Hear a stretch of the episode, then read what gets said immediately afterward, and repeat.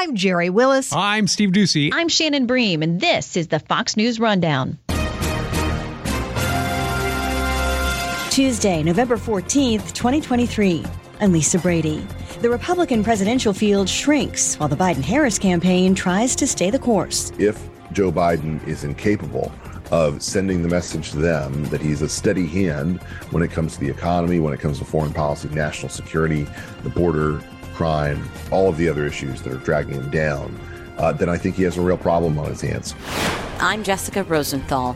The House may vote today on a plan that kicks the fight over the budget into next year. One analyst says while both parties actually have some solid points in this fight, neither side's come up with a way to address the root of the problem our debt. The largest government program is Social Security, followed by Medicare, followed by defense, followed by Medicaid.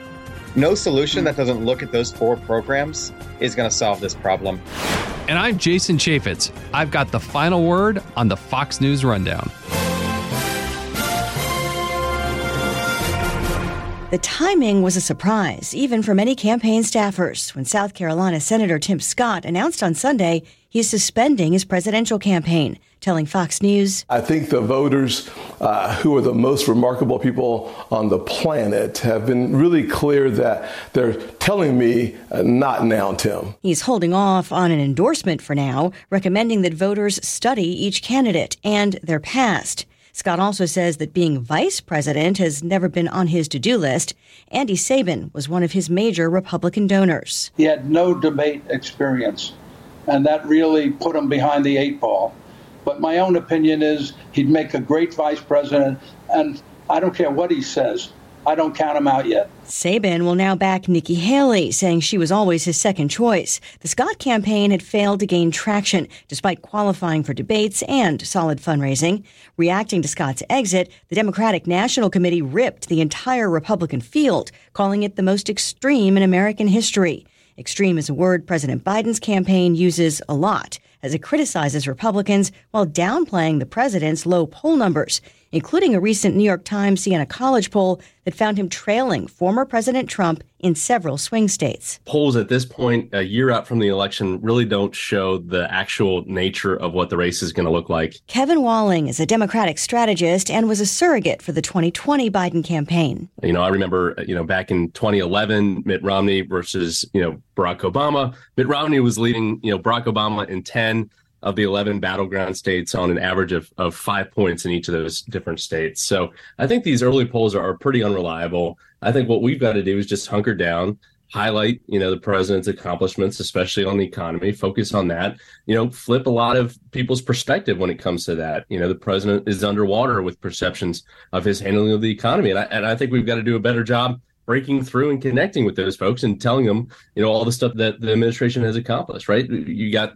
these feelings out there and it's tough to shift those feelings, but we've got a year to do it. There is no escaping, though, the concern, at least among some people, about his age, his overall fitness for a job that's demanding in the best of times, but even more so with wars and U.S. forces getting attacked and inflation. If he were to consider not running again, what's the point of no return for that decision in terms of timing? There's all kinds of different uh, variables involved in terms of, of timing when states are, you know, closing down the process for getting on the ballot. But listen, you know, this is a president who, when the war in Ukraine broke out, you know, took a seven-hour flight back and forth, a ten-hour train ride to be in the heart of, uh, you know, the conflict to show our solidarity with the Ukrainians. This is a guy who uh, keeps a rigorous schedule, uh, is out there. So, you know, again, as the president said, you know, judge him by what he's doing and what he's accomplishing. And I think we've got a story to tell in terms of the vigor of, of the president. The thinking is usually that economic issues matter most to voters, but Israel's fight against Hamas in Gaza is really hitting home for the president. Pro Palestinian protests outside the White House, outside of one of his Delaware homes. How dangerous is it for the campaign, or is it still, you know, not likely that foreign policy plays a major role a year from now? Yeah, it's a great question, Lisa. You know, that's always the, the question: is it going to be a foreign policy election, or is it going to be a more of a domestic policy? You know, issues like economy, abortion election. But clearly, there's an erosion, especially with support among some young people by uh, Muslim American Democrats, Arab American Democrats, uh, with the president's support. We've got a year to go uh, in terms of how this process is going to play out, how the process in the Middle East is going to play out.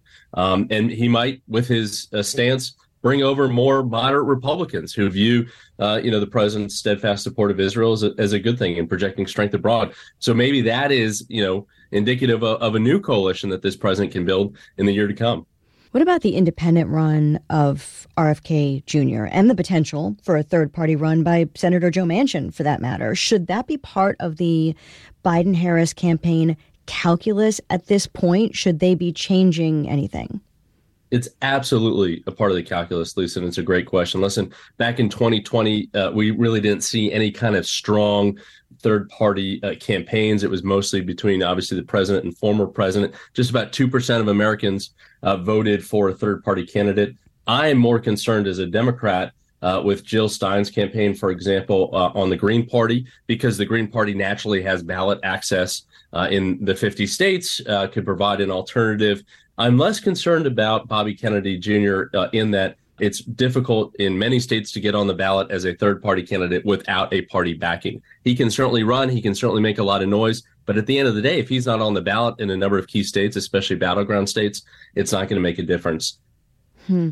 The president's campaign argues that MAGA Republicans have stood in the way. They need four more years to finish the job. It's not the first time one party or the other has made that kind of argument about needing more time to finish what they've started. Does that actually resonate with voters?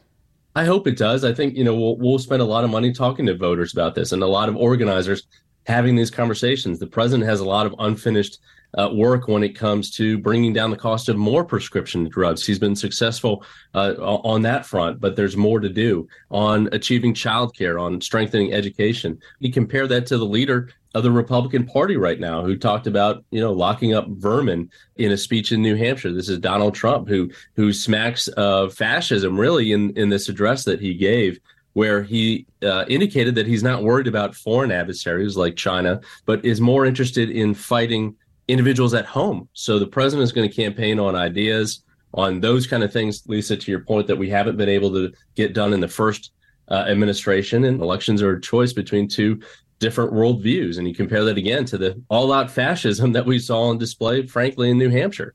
Former President Trump pledged in a Veterans Day speech to, quote, root out communists, Marxists, fascists, and radical left thugs that live like vermin within the confines of our country that lie and steal and cheat on elections. A spokesperson for President Biden's reelection campaign accused him of parroting the autocratic language of Hitler and Mussolini to champion un American ideas. Criticism the Trump campaign dismissed as part of Trump derangement syndrome.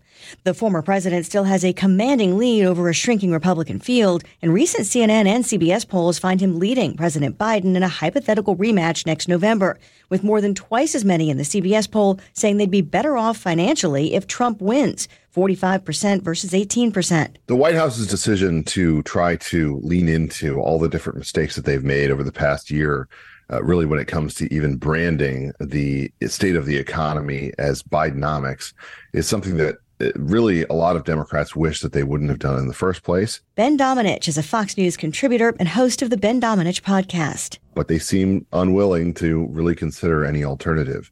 And whether you believe that Joe Biden is someone who is responsible for the state of inflation and uh, mortgage rates in America or not, uh, it certainly does not help matters that he seems willing to embrace that as being something that he's proud of, uh, even as Americans are struggling with it.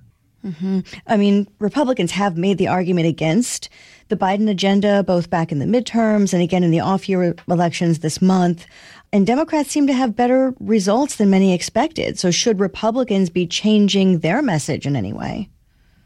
I don't think that when it comes to the economy, the Republicans should be changing their message all that much. You know, given that you had the kind of overperformance among Democrats in a number of different midterm elections and also in these off year elections in 2023, uh, you know, I think that there's a lot of things to consider around that. What are the different factors at play?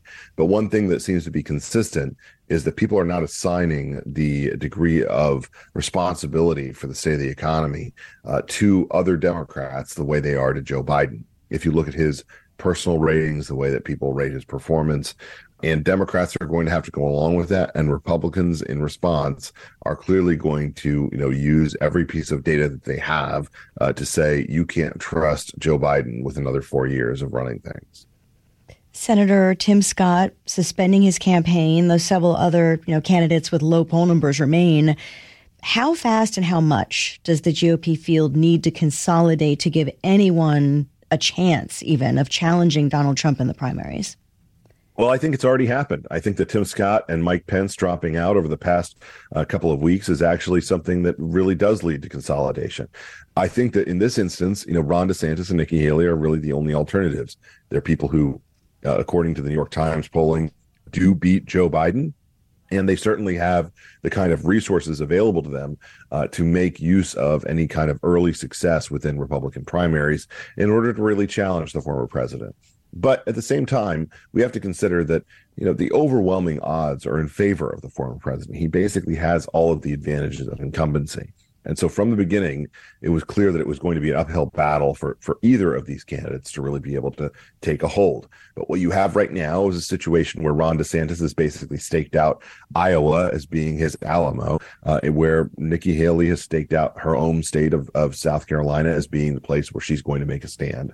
And if either of them are able to win either of those states, I think we've got a real contest on our hands. Mm. I mean, Democrats presumably will keep hammering a message about MAGA Republicans being extreme. How do Republicans counter that effectively if Trump is the nominee again? The argument from Democrats that Republicans are extreme has a lot more truck in an environment in which people are satisfied with Democrat policies.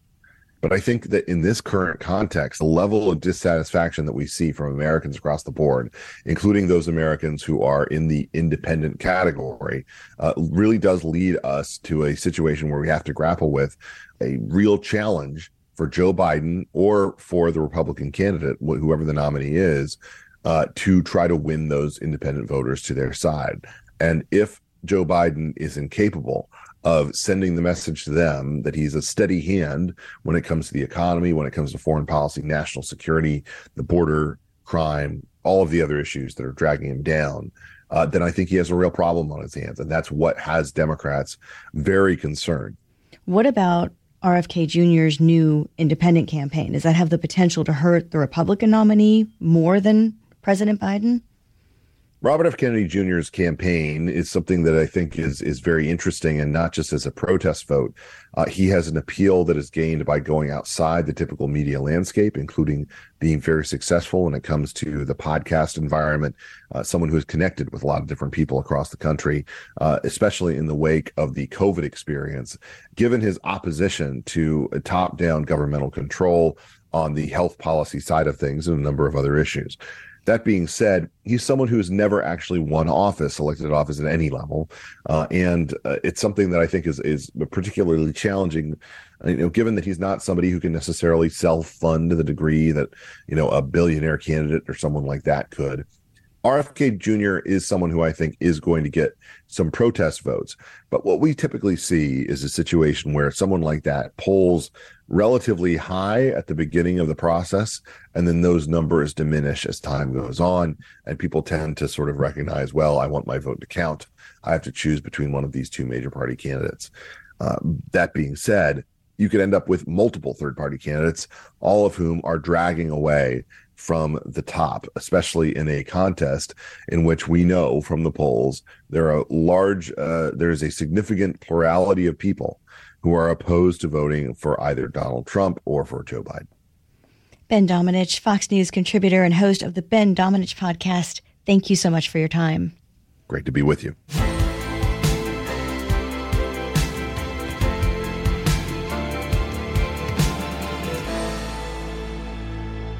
This is Jason Chaffetz with your Fox News commentary coming up.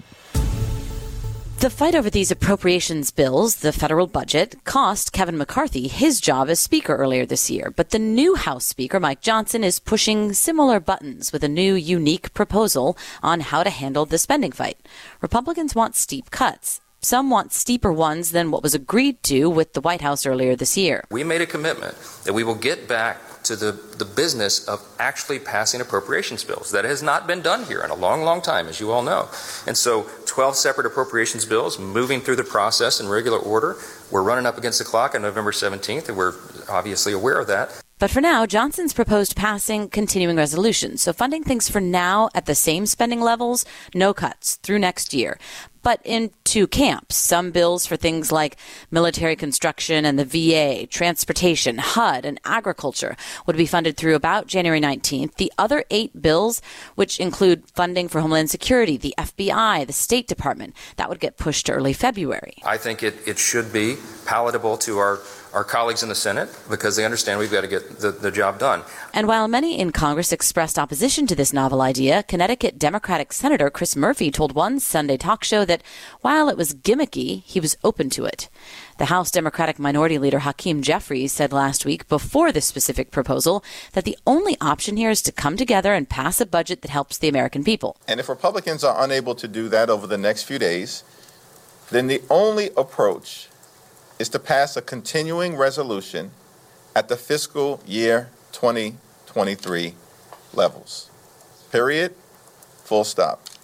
So, will the GOP sign on to Johnson's idea? Texas Republican Congressman Chip Roy, a proponent of deeper spending cuts, has already said this is a 100% clean CR, continuing resolution, meaning it has no spending cuts. I think it's a, a very big mistake to walk into this saying you're going to create something that's going to go past with significant Democrat support and frankly, a whole lot of opposition with your own conference. That's where this is headed. So he is 100% opposed to it. It appears enough Republicans might agree with Roy, so this split plan idea may be doomed without Democratic support. Well, I think that looking at each appropriations bill individually reduces the likelihood of these huge Christmas tree legislation. Marc Goldwein is Senior Policy Advisor and Senior Vice President at the Committee for a Responsible Federal Budget nobody gets to really read what's in them and we add all sorts of new spending and tax breaks that has nothing to do with appropriation. I certainly appreciate the idea of trying to separate this out a bit. As a practical matter, having these CRs, these continuing resolutions expire so close to each other means that it's not too different from if yeah. they were all together. I was wondering, like, if you're going to have the debate and you're trying to simplify things, then is that really enough time? And what's the goal here? Is the goal to, okay, let's pass this temporary funding with, with no cuts, no changes really, so that we can have the debate over the holidays and into the next year?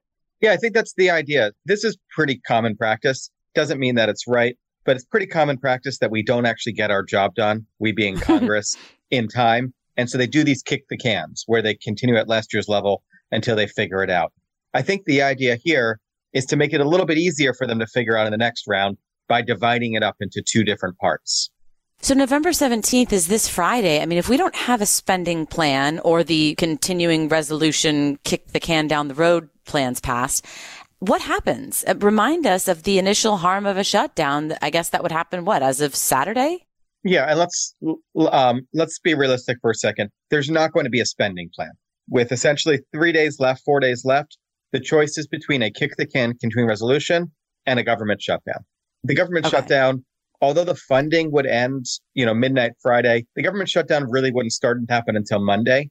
And the first thing that would happen would be the agencies would tell employees which ones get to stay and which ones get to go. And probably nobody would feel much of anything on Monday other than some federal workers. But it accumulates um, because when you go a week, two weeks, a month without federal workers doing their jobs, it starts to add up. It means you can't get your visa processed um, or you know your passport renewal or your taxes. It means that you won't be able to visit national parks or museums. It means that there's going to be increasing backlogs through the things that government does, and those will get worse over time. And it also means we're going to have a bunch of federal workers that are going to be either getting effectively a paid vacation because they're going to go home, we're going to pay them later, or having to continue to work knowing that they're going to eventually get their paycheck but without being paid on that, you know, biweekly basis in order to be able to mm. pay their rent and feed their family. And and that really affects morale, right? We saw that before. People became disenchanted either with the work or with the, no, fearing that this could happen again at any time. It does, and even workers, you know, there's workers we consider essential for national security. Actually, it doesn't even have to be for national security. It could be essential for a lot of reasons. But even those that have to work because they're essential, say TSA workers, airport mm-hmm. security, may get disenchanted when they continue to not get paychecks. And then they may choose to call in sick more often. That's what we saw during the last major shutdown, um, or just not show up for work because they're not getting paid. Yeah, and this would be like essentially during holiday time, so that would probably just add to the misery. The funding being discussed here, right? Uh, um, appropriations that notably does not include funding for Ukraine, Israel, the border, you know, the $106 billion package that President Biden proposed, right? This, this would be talked about separately, it sounds like. But this is called emergency funding. And I imagine the people who hope to be on the receiving end of this money feel like time is of the essence, especially Ukraine and Israel. Is it possible that package isn't even addressed this year? Or somehow it would be addressed between Thanksgiving and Christmas breaks? Yeah, so there really are two different tracks. There's one track for normal appropriations, and that's what we're going to kick the can. And then there's a separate track for all of this potential emergency spending, whether it's for Israel or Ukraine or some um, disaster funding from the forest fires or whatnot. There was talk about merging these tracks together, and that that could still happen. Um, but I think more likely at this point, those tracks are going to separate, and we're going to consider emergency spending either on its own or possibly as some kind of end of year package. So let's let's talk about the downgrade um, because after Moody's downgraded the U.S. credit rating outlook from stable to negative, um, Speaker Johnson said, you know, this is President Biden's fault and the Democrats' fault because of spending, and the White House said, no, it's the Republicans' fault for being chaotic and and not you know coming to agreement and and you know not approving spending plans. Whoever's at fault, does that outlook downgrade impact us, impact our economy? Well, it's not good. Um, look, one downgrade in outlook from AAA stable to AAA negative isn't going to meaningfully affect anything. But this is part of a pattern, which is that increasingly the rating agencies and the markets are looking at the US and say, whoa, something is broken here. Mm-hmm. You guys have a deficit that is out of control. Your interest rates are rising. Your political system is completely broken. And at minimum, we're going to demand more money for our money. And so we're seeing that through high interest rates. Great, uh, especially at a time where we're $33 trillion in debt. You see some Republicans actually saying to Speaker Johnson, you know, no, I'm sorry, I can't do your continuing resolutions into next year because you don't have any spending cuts. You know, to the Republicans' point on this, you know, we are now more than $33 trillion in debt, right? So, and, and I was looking, I was looking back in time. 2002, we were just over 6 billion in debt. That was after 9-11. And by 2011, after the bank bailouts and TARP, we were just under 15 billion in debt. So between 2011 and now, I can't really do math, but that seems like a huge increase. So if simply saying, no, I won't approve of this spending is not the answer, how do we break out of this cycle unless some people force the issue and say we, we have to reduce spending? Well, look, the appropriations are only that we're talking about including defense, are only a quarter of the budget. And we actually just did agree to a package, to a deal to cut them. That was the Fiscal Responsibility Act. So the next step should be to actually fund at the levels we agreed to, to show the markets that we can actually keep our word. But after that, we need to look much more broadly than discretionary for where to reduce the deficits. The largest government program is Social Security, followed by Medicare, followed by defense, followed by Medicaid. No solution that hmm. doesn't look at those four programs is going to solve this problem. And by the same token, no solution that doesn't look at many of the tax breaks in the code, a lot of which are, are, are really distorting to the market and they're certainly very expensive. Uh, no solution that doesn't look at tax breaks is really going to solve this problem. We are in such a deep hole that we got to be looking at all parts of the budget. And while, while I appreciate folks that want to hold the line on the appropriations, that's not where the problem is right now. Um, what we need to do for appropriations is make sure we're actually sticking to those FRA caps and to extend those caps and, and focus on other parts of the budget in order to get our debt under control. Interesting. So you would say, okay, you're right. Um, you, you would say to, to, to, maybe the, the more hardline conservatives, yes, you're right. We do have to look at spending, but you're not going about it the right way in holding this process up right now. And and to that end, you know, we are seeing in the 2024 cycle, the candidates sort of try to talk about Social Security and Medicare, but it's such a third rail, right? And everybody's so afraid, it seems like, to talk about it or give a hard number to which they'd raise the retirement age. What would you tell both both sides of the political aisle to do when it comes to having this discussion that they think Americans don't want to have because Americans want their Social Security and Medicare? I mean, what I would say is grow up. Um, you want to be president of the United States. You want to be a U.S. senator. You want to be a U.S. congressman, congresswoman. That means you're going to have to sometimes tell hard truths. You can't keep lying to the public and telling them everything is going to be okay. When we know that Social Security is only 10 years from insolvency, without any legislation to Social Security, benefits for a new couple retiring in 2033 will be cut by $17,400 on average. And any policymaker that isn't willing to admit that and at least start to discuss possible solutions um, isn't being serious or honest with the American public. What is this level of debt doing to us now? I know that's a huge question, right? Because it, it, there's so many small, medium, and large impacts to it. Like you just said, other countries look at us and, and Moody's looks at us and, and they make judgments on us based on this. Would you say Americans are actually feeling this debt in any significant way? We're absolutely feeling it. The huge inflation that we saw in 2021 and 2022 was in large part, not entirely, but in large part because of the massive deficits we ran over the COVID era. The high interest rates we're seeing now, you know, if you want a mortgage, it's 8%. Um, it, the federal government's paying 5% on average for new loans. That's in part because of our very high debt. And the slow wage growth that we suffered from, the slow income growth that we've suffered from over the last 20 years, really, that's in part because our debt is crowding out private investment. Investors are putting more and more money into the US Treasury bonds and less into the private sector uh, where the real growth comes from. So the debt is absolutely affecting us today and it's only going to get worse if we don't do something about it going forward. Marc Goldwein, Senior Policy Director at the Committee for a Responsible Federal Budget. Thank you so much for joining. Thank you for having me.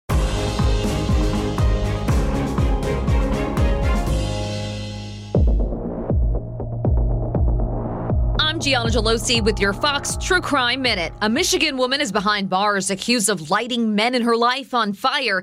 52 year old Julie Boxley arrested on first degree murder and arson charges this month, stemming from a March 5th house fire that claimed the life of 72 year old Glenn Andrews, a local butcher.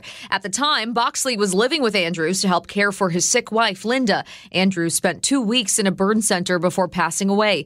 Boxley also faces charges in a separate case for trying to set her then then husband, James, on fire in their apartment on Christmas Day, 2021, but is yet to be arraigned. James says he awoke to Julie pouring liquid on him while he was in bed. When he realized what was happening, he jumped out of bed and asked Julie what's going on. He says she started lighting matches and throwing them at him. He wasn't hurt. Julie's lawyer says she has a history of severe mental health issues. There's more on the story at foxnews.com. Subscribe to the Fox True Crime podcast with Emily Compagno. I'm Gianna Gelosi with your Fox True Crime Minute.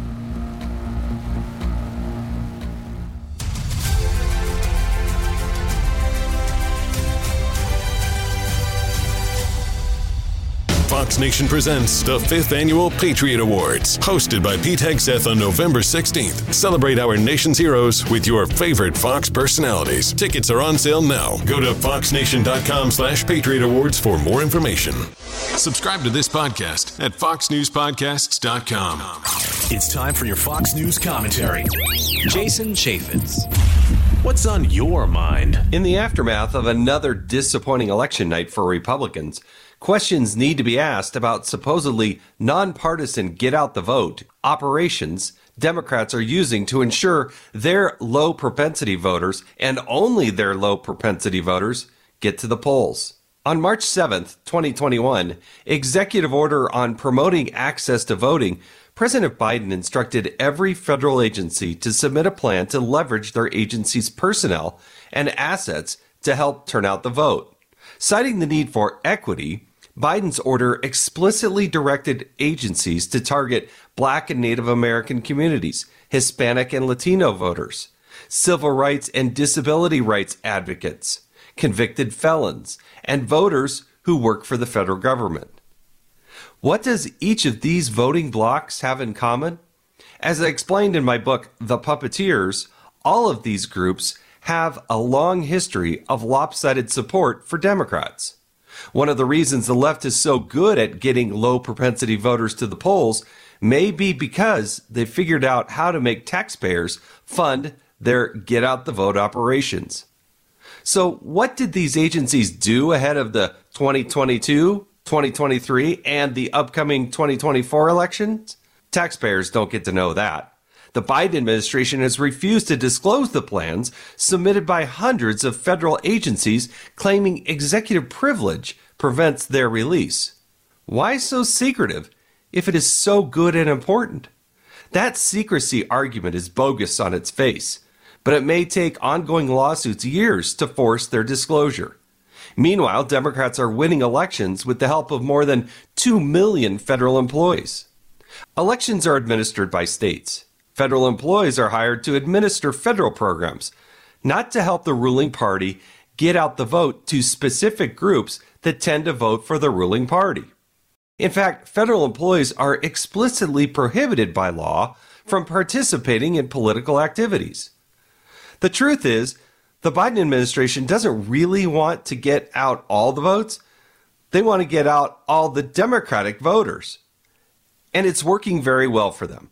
Nonprofits, unions, and now the federal government work nonstop to get out the preferred vote. Where is the Republican infrastructure to turn out our own low propensity voters? What is the party doing to support those who are challenging the partisan deployment of federal agencies? Voters will tell you their number one issue is the economy and inflation. But what lobby is out there targeting voters who care about that issue? And where is the dragnet of attorneys fighting for the integrity of the vote? As 2024 approaches, Republicans cannot afford to sit back and watch Democrats vacuum up all their low propensity voter ballots while the GOP fights among themselves. Republicans have to get serious about challenging the left's dominance in this area. It isn't enough to be right on the issues. Winning campaigns need appealing candidates and a plan to get out the vote. This is the challenge for Republicans. I'm Jason Chaffetz, a Fox News contributor and host of the Jason in the House podcast on Fox News Radio. You've been listening to the Fox News Rundown. And now, stay up to date by subscribing to this podcast at foxnewspodcasts.com. Listen ad free on Fox News Podcasts Plus on Apple Podcasts. And Prime members can listen to the show ad free on Amazon Music. And for up to the minute news, go to foxnews.com. From the Fox News Podcasts Network. Hey there, it's me, Kennedy. Make sure to check out my podcast, Kennedy Saves the World. It is five days a week, every week. Download and listen at foxnewspodcast.com or wherever you listen to your favorite podcast.